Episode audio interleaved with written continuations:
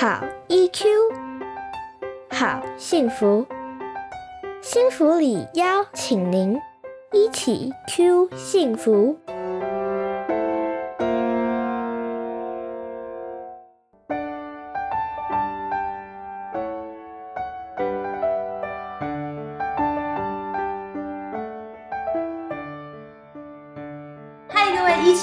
福频道的听众朋友们，大家好，我是这一系列节目的主持人，也是临床心理师骆玉芬。一起 Q 幸福频道是由幸福里情绪教育推广协会所经营，由协会中的专业讲师与大家分享情绪教育相关的内容，陪大家找到生活中的好 EQ。今天呢，在节目中与我们相会的是黄怡山临床心理师。嗨，怡山。Hello，大家好，玉芬好，还有线上的听众朋友都好哦。嗨，很开心今天邀请到宜山来到节目中。宜山心理师呢是第一次来到我们节目，他呢除了是幸福里的专业讲师之外，也是 IEQ 爱互动心理师团队以及麦凯尔心理治疗所的临床心理师。而且呢，宜山自己也是妈妈，对不对？哦，对我有一个五岁的孩子，嗯，所以我们今天还有一个就是妈妈角色，就是一起来聊一聊绘本这件事情。我自己也是一个三岁多小孩的妈妈，那其实，在临床心理师的工作里面，还有作为妈妈的这个角色里面，其实我们很常会使用到绘本，它其实在我们的生活里面是无处不在的。那很多时候，我们就会遇到家长问我们说，到底要怎么帮小孩选一本绘本？或者我常常会听到，就是有家长问说，嗯，小孩就是在学校都不吃饭，有没有什么绘本可以帮助他？我的小孩在学校都不会分享，我有没有什么绘本可以帮助他？这样子，你 应该也常常被问到这种问题吧？是的，是的，因为绘本其实真的就是很多样化，就是它确实在不管是生活上啊，甚至大家很关心的情绪上啊，有很多很多的主题都跟我们的生活就是紧密相连，所以大家，诶，我觉得现在的家长就是都会呃想到可以用绘本来辅助孩子，我觉得是很棒的事。真的耶，就是感觉到，就是大家对绘本这件事情其实是非常接受的。而且从很多研究里面，其实已经告诉我们，跟孩子共读绘本这件事情，其实会给他们带来很多的好处。嗯，那现在我就想要问一下以山呐、到底我们要怎么去挑出一本好绘本，或者我们市面上我们去书局、去成品去看到这么多的绘本在眼前，我们要怎么去选出一本适合的绘本呢？对，这也是我蛮常听到，就是家长会问我的问题。那这是一个呃很好很好的问题，因为我们呃要跟孩子共读之前，毕竟我们要先了解这个工具可能可以怎么使用，可以怎么选择。对，那我自己在呃读绘本这件事情，选绘本这件事情，我第一个我觉得最重要的事情，我们要练习，可能是从孩子的角度去看绘本。嗯，那什么意思呢？最重要的就是。呃，看到他们的兴趣喜好在哪里？第一个部分可能是看到他们的兴趣喜好在哪里。那如果他没有兴趣，他可能就是会呃不想看呐、或者是就是会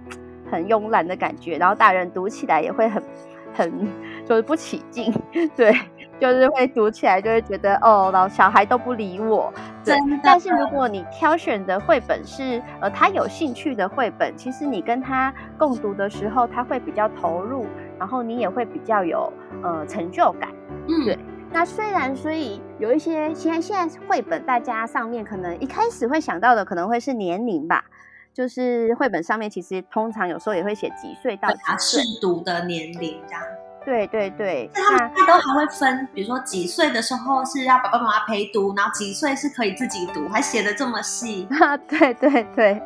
它可能是一个大方向的介绍。对对，那在这个之前，我觉得或许我们可以先从孩子的角度去看看，哎，这本书是不是孩子可能有兴趣的内容，嗯或者是呃有兴趣的图案？因为孩子其实其实绘本这个东西是很看图的，对它，是很图像式的东西，对，所以其实呃我们可以去看孩子这里面，如果孩子喜欢交通工具。嗯哎，是不是交通工具的主题他就会喜欢，或他喜欢恐龙，嗯他喜欢动物等等。嗯呃，我觉得这个是可以第一个去思考的部分。嗯，所以其实第一步不是从我们想要给孩子什么东西，而是要从孩子的角度去看说，他现在这个年纪。比较需要、比较适合的是什么？比如说他其实才一岁两岁，他就需要那种字很少的印页书，或者是比较多韵音韵变化的这种。那如果大一点，可能就是可以字多一点啊，情节复杂一点。所以年龄是一个至少第一步需要先考虑的。那刚刚讲到很重要，其实是孩子到底喜欢什么，而不是我们想给他们什么。所以当我们帮他准备是他有兴趣的话，就会发现好像他比较能够接受这件事情。没错，没错。嗯，好啊，蜜芬也很有经验的。是整理你刚刚讲的啦。好，那这么多的多样化的那个，就是市面上这么多种绘本啊，有没有什么类型的绘本是你会觉得比较推荐，或是觉得我们真的很可以准备起来的呢？嗯哼哼。呃，其实我最常除了就是大家问我怎么选绘本啊，也最常听到的就是询问我的问题是，就是哎，孩子很容易生气，那生气这个绘本可能哎有没有什么推荐的绘本是跟生气有关，然后可以帮助他 控制他的情绪？爱生气啊，很胆小，很爱哭，都会被问说有没有绘本可以看。是是是，对，那呃，其实呃，我觉得父母其实会，我们大家啦，包括我自己，我们会很容易琢磨在生气，呃，是其实是情有可原的，因为生气这个行为有时候它如果是一个比较外显的呃表现的话，它其实有时候是让大人可能呃自己也会感到有情绪，或者甚至会感到有一些困扰的。对，所以，我们可能一开始会着重在生气这件事，可是其实就是不管在临床工作上，或是跟孩子的相处上，就会发现很多生气呃的行为表现，应该想说，我会觉得这是一个呃行为反应，其实背后它常常是有很多其他不同的情绪。哦，可是孩子们可能不太知道他那些情绪是什么，于是呢，他常常表现出来都让你觉得他像在生气，甚至他常常听到我们说“哦，你在生气”，他就会觉得也觉得自己是在生气。哎，这让我想到，其实很多时候，也许是因为我们把孩子的那些行为表现都解读为他是在生气。可能是很伤心啊，然后很挫折啊，觉得很害羞、羞愧啊之类。是是是。他可能会用那种丢东西，哼，我不要，然后或者是就是躲避之类，我们就会觉得他好像在生气。是啊是啊，就是尤其是一些比较慢熟的孩子，就更容易导致这样的误会。例如，他可能到呃亲戚朋友家，他就臭脸啊。对，可是他其实可能是很害羞、很紧张的、很焦虑的。哎，可是我们会说，你干嘛这么凶？或者是你干嘛这么生气？那其实也会让孩子呃误解了自己的心情。所以其实透过绘本有个很重要而且很好用的地方，是可以让孩子认识说，原来情绪有这么多种。那除了我们表现出来的行为之外，其实它底下还有很多复杂的东西是可以认识的。是，所以我觉得在呃情绪就是绘本的挑选上，我觉得情绪可以尽量的多元化。嗯，就是例如说，当然我们还是可以有呃一两本，可能里面的主题是谈到生气的情境。嗯对，那我们也可以去选择有一些主题，可能是难过，可能是挫折，呃，或者是甚至是正向的情绪，因为我们太容易就是想要在呃去协助孩子，帮助他们处理负面情绪，可是其实正向情绪也是一件很重要的事情。那绘本其实是真的可以去帮他们累积起来，说哦，原来我这个时候我分享的时候我会很快乐，或者是妈妈爸爸爱我的时候我会很幸福，这些其实都是一。些情绪，嗯，真的，因为很多时候大人眼里都只有看到孩子负向的，我们都觉得那些负向情绪是要被解决的东西，所以就会一直着重在那些东西的讨论，可是却忘记说，其实正向情绪也是很重要的情绪的一环，也是需要让孩子认识。是的，哎，那我刚刚又想到一个问题，很多爸爸妈妈就会说，那我都准备那些情绪的主题，比如说谈那个生气呀，菲菲生气啦，或是喷火小恐龙啊之类的，可是他都不喜欢呢，那这样我还有办法教他情绪吗？嗯嗯嗯我觉得这个我们就可以再回到，是不是我们挑的绘本，尤其是呃，我有时候好担心，就是我推荐一些可能跟生气有关的绘本，然后大家就买了一堆生气有关的绘本，那其实孩子会有感觉。对，哎，他会觉得为什么你这段时间都一直在跟我看，就是哎，怎么里面的情绪好像都是一个生气的状态？对，那他当然就是在这样子的过程中，他就会开始产生了一些嗯，有点排斥的感觉。嗯，其实让我想到我的小孩，他是情绪很敏感的小孩。所以其实从我们家的绘本非常非常的多，可是从他小的时候，他就非常不喜欢看那种很明显就在讲讲情绪，像刚刚讲到那个菲菲生气了，是一本非常经典的讲生气的绘本。可是他从小就是都不看那一本，然后那一本一直都在我们家就是沙发后面会被挡住的那一格书柜里面。对，就是他其实不太能够直接去面对这么强烈的情绪，可是我们会在其他的绘本里面一样会讲到有生气的情绪，它是在别的情节，它的主题可能会是呃上学的主题啊，或者是买东西的主题，可是里面还是会有一些不同的情绪，他还是有机会去认识到。对，所以其实这就是呃玉芬说的，就是一个很好的方法。其实我们不一定就是好像一定要在这一本绘本教会他某一种情绪。呃，可能在我们的生活经验里，或者是其他的绘本里面，可能也会琢磨到这样子的情绪。那如果现在这本绘本可能不适合呃敏感的孩子，或者是不适合他最近可能状态比较不稳定的孩子，呃，如果我们就是强塞给他，他其实也没办法吸收进去，甚至他会产生另外一种更焦虑的情绪都有可能。嗯，所以这好像又回到我们刚刚讲到的，要以孩子的角度出发，去看说孩子可以接受的是什么，孩子是什么，年龄是什么，然后去准备这些东西给他。嗯，哎，那我还有一个问题，没错，嗯，那我们要陪孩子开始读之前，到底我们自己要先做什么准备啊？对，这也是一个非常重要的问题。那呃，其实大部分时候我们呃选绘本，可能我们会呃带着孩子去。嗯，如果我们带着孩子去的时候，哎，他可能选到一个他很有兴趣的绘本，哎，那我们可能就会很想要下手，